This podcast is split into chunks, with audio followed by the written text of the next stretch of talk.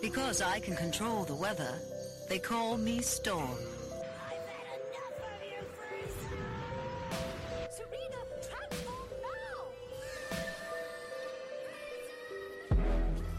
Welcome to This Week in Nerd News, your one stop shop for all of the pop culture you may have missed this week. Brought to you by the Black Nerd Problems Broadcasting Network. I am your host, Kel Snyder. And I'm your other host, Keith Reed Cleveland. Keith and I were just talking about this, but it's the end of February. March is about to begin, and every single media company decided we're just going to announce everything this week. So you're just going to have to keep busy paying attention to all of the feeds about all of the things. There's a lot, Keith. Oh, There's so so much. much. happened. Like earlier this week, a little look behind the curtain.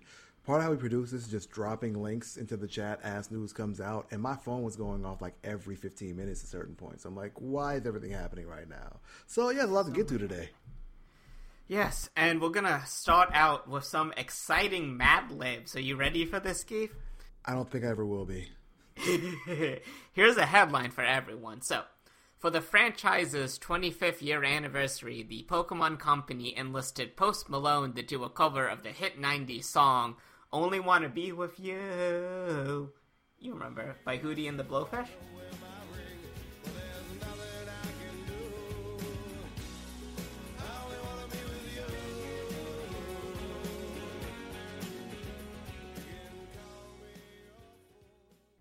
Yes, I do. Oh, That's a real sentence and a thing that has actually happened. You can hear uh, Post Malone's cover of "Only Wanna Be with You," originally by Hootie and the Blowfish. In any case, that's a thing that has happened. There's an 8-bit remix of this 90s song that you probably heard on the radio. And this was going to happen because we knew that Pokemon Company had enlisted Post Malone to collaborate. We just didn't know it was going to result in this. So, fun fact for you Post Malone's party consists of a single Pokemon, a Ghost alone, and a Lowen Cubone. And yes, that's a bit, but I had to get that joke off. So, moving on.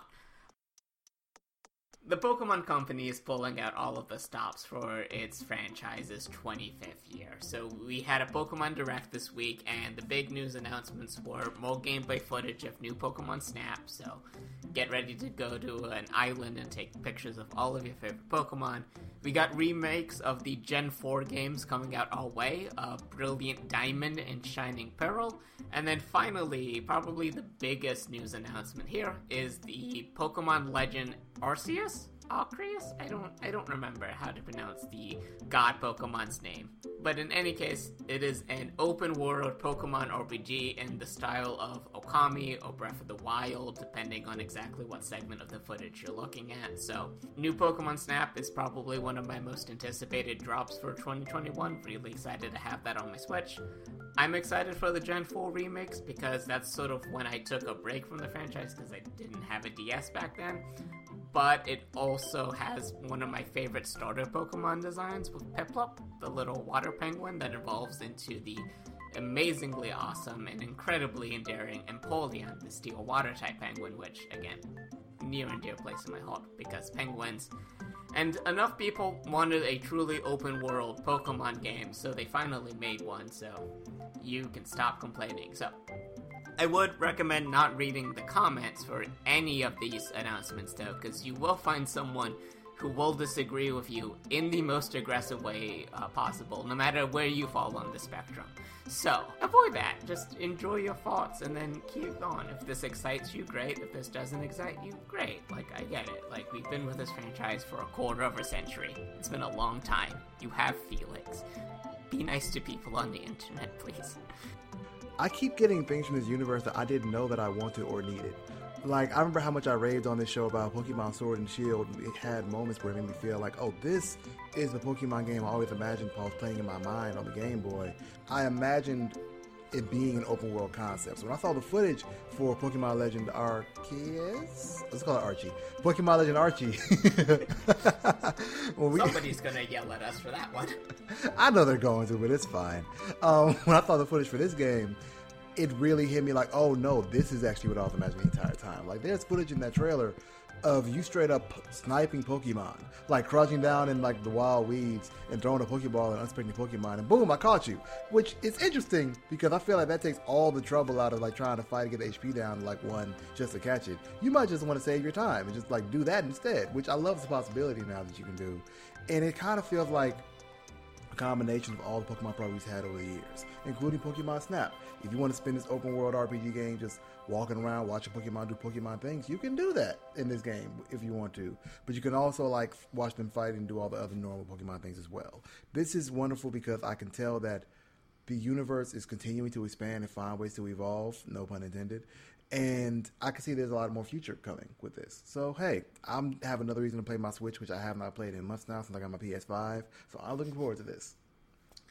So it's funny that you mentioned that, right? Because like the the mainline Pokemon games have had pretty much the exact same formula since their inception, where it's sort of like six part six Pokemon per party, four moves per Pokemon, type advantages, like the fundamentals of the game haven't really changed, but they have gone in a lot of different directions with their auxiliary franchises. So we've had like the Pokemon trading card game game, which that's near and dear place in my heart. Uh, Mystery Dungeon, uh, Snap, uh, the Pokken Tournament one, uh, where you like actually fight with the Pokemon in a fighting game style.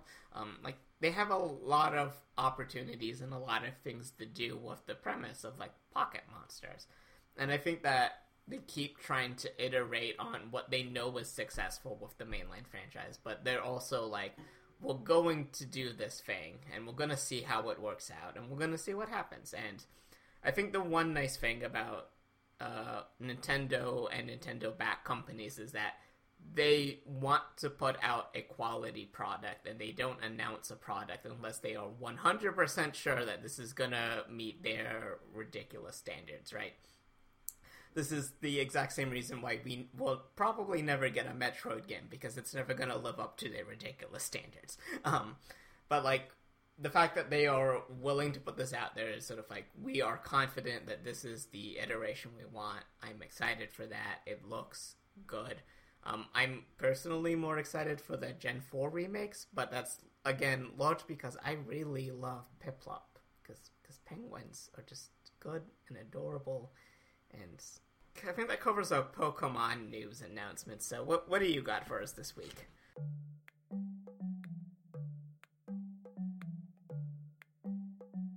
Michael DiMartino and Bryan Konietzko, also known as co-creators of the Avatar: The Last Airbender and Avatar: Legend of Korra, shared admittedly disappointing news a few months back when they announced that they were stepping away from Netflix's live-action adaptation of the classic series. Well, it looks like they may have known what they were doing because they're getting the band back together, folks. It was announced this week that the pair not only returns to Nickelodeon, but will be co-chiefs co-chief creative officers of Avatar Studios. The studio was designed to create original content ranging from animated series and movies based on the franchise's world that fans have loved and adored for years now. The first production on the docket is an animated feature-length film set for theatrical release one day in the future and set to go into production later this year.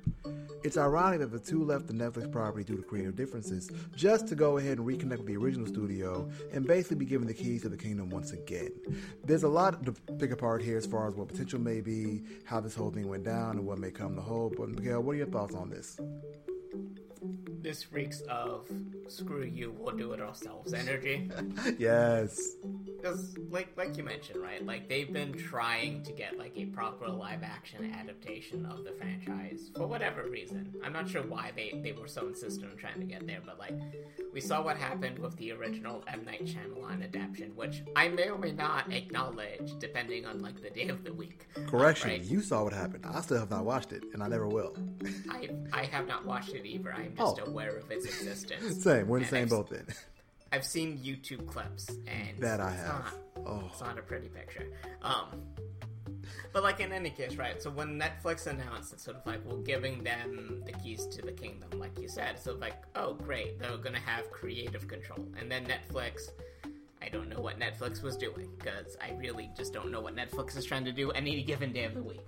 Um, but they they burned some bridges and they bounced, and now having them be back in Nickelodeon with an animated studio, like a full on studio dedicated to just this one franchise.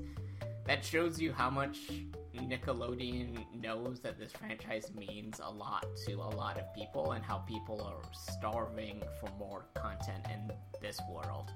So it's exciting. It's a good thing.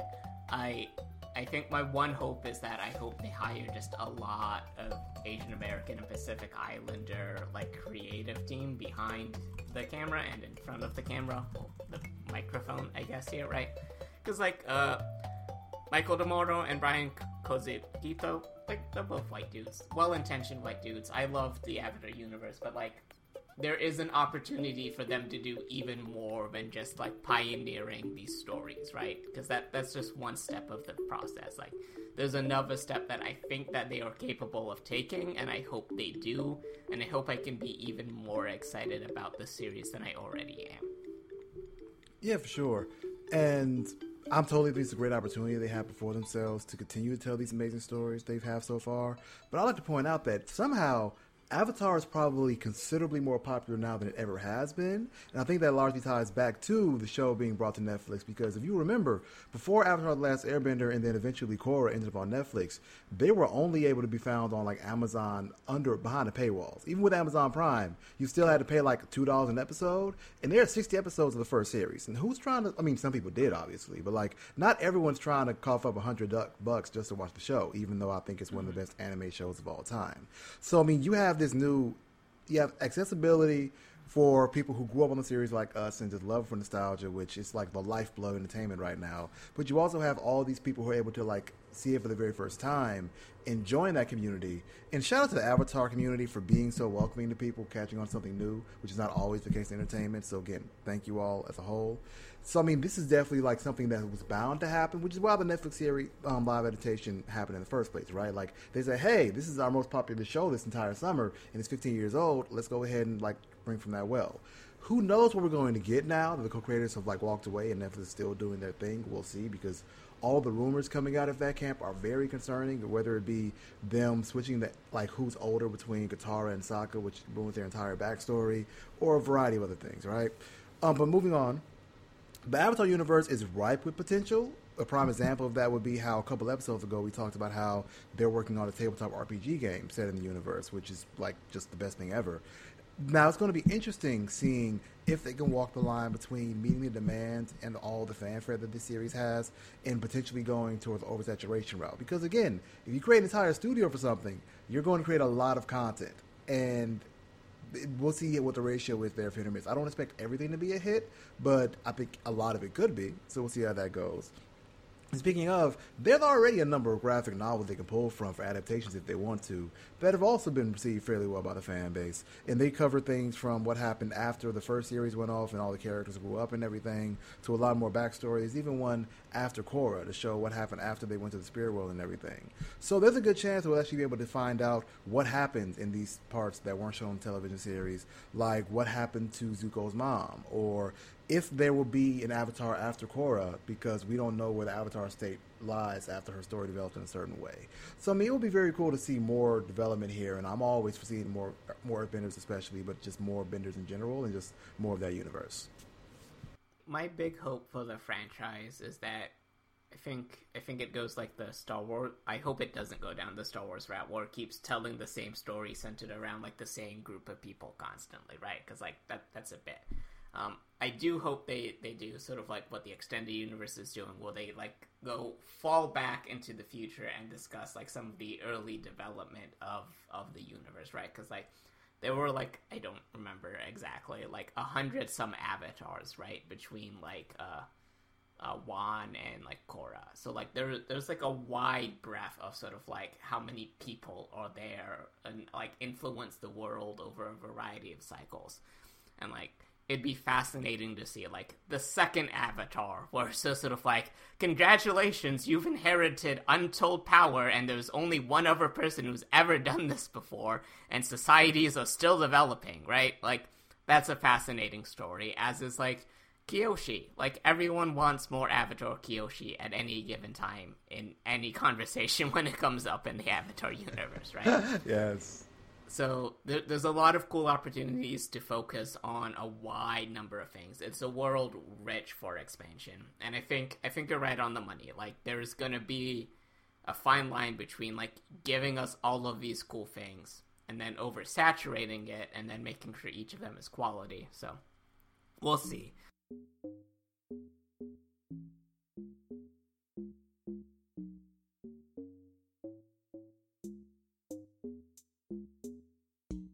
It's time for yet another update on the evergreen streaming wars.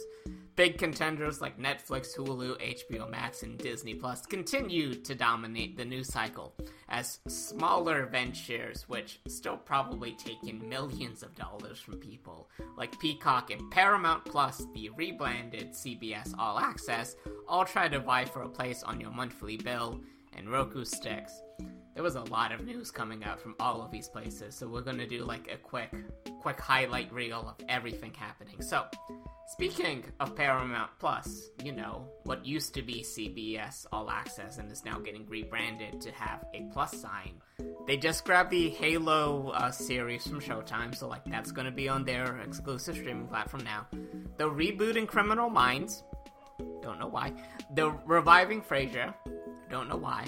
They're doing series adaptations of the Italian Job, Fatal Attraction, and the Parallax View. Don't know why. And they're giving uh, Jeremy Renner a vehicle. Don't know why.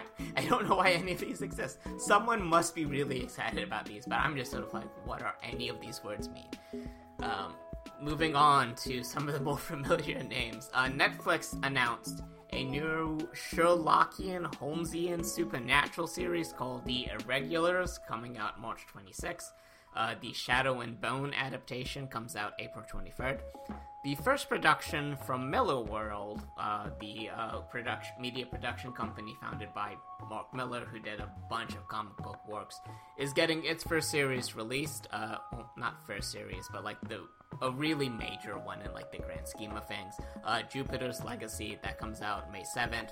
Uh, there is a new Zack Snyder zombie heist film appropriately called Army of the Dead, coming out May 21st. It stars David Bautista, so I have to at least mention it.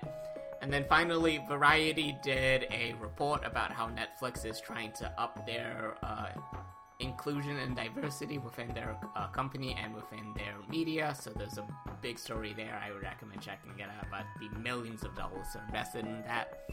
Good on Netflix for trying. Um, I do mean that. We'll see how it pays off. Um, HBO Max. Uh, big news there was that Harley Quinn season three is in production, so that's very exciting. And I will also just want to take this time to mention yet again that Infinity Train season four is happening, and you should get emotionally devastated by an Eldritch location if you have not already. Are free seasons on HBO Max right now. It's really good. It's really good. It's really good. Uh, Disney Plus, uh, big things there. Uh, a new trailer for Mighty Ducks Game Changer, because we needed a new trailer for that. And then, uh, more importantly, we got the premiere date for Loki that comes out June 11th. We only really have a still to go off of, but like that's still plenty exciting considering how good WandaVision is right now and how good the trailers for The Falcon and the Winter Soldier have looked. Um, Hulu has a couple things on their belt. Um, the big ones are M.O.D.O.K., the uh, claymation Marvel animated series that is coming out. Um, it's one of four that survived the call that happened whenever the uh, rights transferred back and forth like seven times. So we'll see how that works. Animaniacs got renewed for another season. Not a surprise. That should have happened already. Keep giving me that good satirical content. And there is also the Handmaiden's Tale season four. I did not realize there was a season two and three, so uh, that was that was fun to find out. Uh, it just sounds dark right now in this timeline. So, and that wasn't even everything. That was just the stuff I wanted to highlight. So, the streaming wars. Everyone wins and everyone loses, and there is money to be made in these deep, deep coffers. What are your thoughts, Keith? just start from the very top. I also don't know what Paramount Plus is doing most of this, but I will not sit here for slander on the Italian job, sir. I've never seen it. I, I cannot. Okay, no. Okay, correction. I have not seen the original. I've seen the remake. They had Mark Wahlberg and Mos Def and Jason Statham and Seth Green and a bunch of other people. I love that movie. Yeah. That was like one of my go-to like deep cut favorite movies for a very long Do you time. think actually, it would work as a TV series? Do you think there's enough content? Yeah. Okay. Okay. I mean, it, like it's basically just a heist show. Ah. That's all it is. They're like just really they're con men. They just like do really good heists. Sure. I just I only vaguely knew about its existence, so like I I can't be excited about it. I'm glad you were excited about it.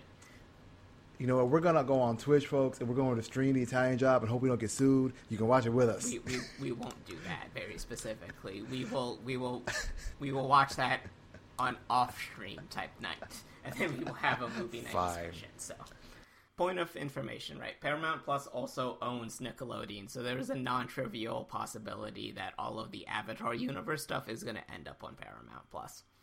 It's actually very likely to be honest. like it's kind of assumed it's where it's going to go, and I assume as soon as the Netflix contract is up, the Avatar series will also be on Paramount Plus. So enjoy that while you can, folks. But that is to say, get ready to, to buy your Paramount Plus if you're not already uh, in the CBS Access Club. So, moving on. yes. Moving on. With Netflix, the thing that stands out to me most here is why do we keep giving Zack Snyder money? It just keeps happening. I, his movies are fun to watch, like sometimes. Okay, look, the movie of his that I enjoy the most is the one that everyone else pans, which is Watchmen. But even I understand that like it's not what it could have been. All the rest of them are like I see like this could have been good, but it's not. And the common denominator here, sir, is you. But those are my thoughts on Snyderverse, which we get in trouble for, so I will not expand too much further on those. With HBO Max, I have not watched Infinity Train yet, but you all rave about it constantly. You need to watch Infinity Train. I clearly do. As far as Loki, I think quick correction. We do have a trailer for Loki, and it looked really fun. You know, like it's basically him being like a time cop and like jumping off of like airplanes with the illusion that he is. Um, I forgot the name. Whoever that guy in history was that like robbed the plane and jumped off and was never seen again. Oh, uh, something Cooper. Yeah, DB Cooper. So there's like insinuation that like Loki's DB Cooper and that he's like working with the time cops and going back, all that kind of stuff. It looks very fun, so I'm excited about that. Um, I didn't know Handmaid's Tale was still on, to be honest. So I mean, yay for that show if you're a fan of it. Good job, yeah. Um, Animaniacs deserves all the praise, and I'm just curious to see what his M.O.D.O.K. show is. I feel it's going to be like something that a very specific niche audience loves, but everyone else is going to be like, no, I'm okay on that. so we'll see how powerful that cult audience can be. Because we've seen many times before, if you get very, very rav- like ravenous fan base that's small but powerful, you can get a lot of things made. Snyder cut, but um, these things are all something to look forward to in a time we need things to look forward to. And that is right, folks. We definitely snuck two lightning rounds in on you because that much stuff happened this week. So now it's time for the segment that is actually meant to be the lightning round. Starting off, Wu Assassins, a guilty pleasure of mine that I enjoyed far more for the action than the actual plot, has been renewed for a standalone film called Fistful of Vengeance on Netflix, which brings a lot of the old cast back, but even brings in some new familiar faces from other shows that you may have caught. Hope may still be alive for the DCEU, maybe. And no, I'm not talking about the Snyder Cut. Three for three tonight. All right. As Ta-Nehisi Coates will be writing a script for the next Superman film that may or may not star Henry Cavill, but it will be produced by J.J. Abrams. For all we know, this could be a totally unrelated reboot, much like Matt Reeves' The Batman. But time will tell. Shout out to Ta-Nehisi Coates. He's a great writer for a lot of different things and mediums. This should be dope. We have a new run of Static that will be coming to DC Comics, which I'm always for more Static content. Barack Obama and Bruce Springsteen launched an eight episode podcast on Spotify about, quote, on issues ranging from politics and the state of America to fatherhood, marriage, and manhood. And then next up, Ava DuVernay is close behind with her own Spotify podcast focused on the Law Enforcement Accountability Project, also known as LEAP. And lastly, Daft Punk announced that they were disbanding its 28 years of working as a duo, and making all of us dance on dan- in dance floors and cookouts and everything else. But great careers behind them. We still have all the 30 years of music to look back on fondly. If you'd like to hear our thoughts on these topics or anything else in nerd news, feel free to tweet us at Black Nerd Problems with the hashtag TWINN. That was This Week in Nerd News. Tune in next week for more pop culture news. Once again, I'm your host, K2E Cleveland. I'm your host, Mikkel Snyder. And please, please, please make sure you go ahead and like, comment, and subscribe everywhere you listen to podcasts so we can get even more listeners and grow our community. Have a good week. Enjoy yourselves. You'll hear from us again in about seven days or so. Have a good one.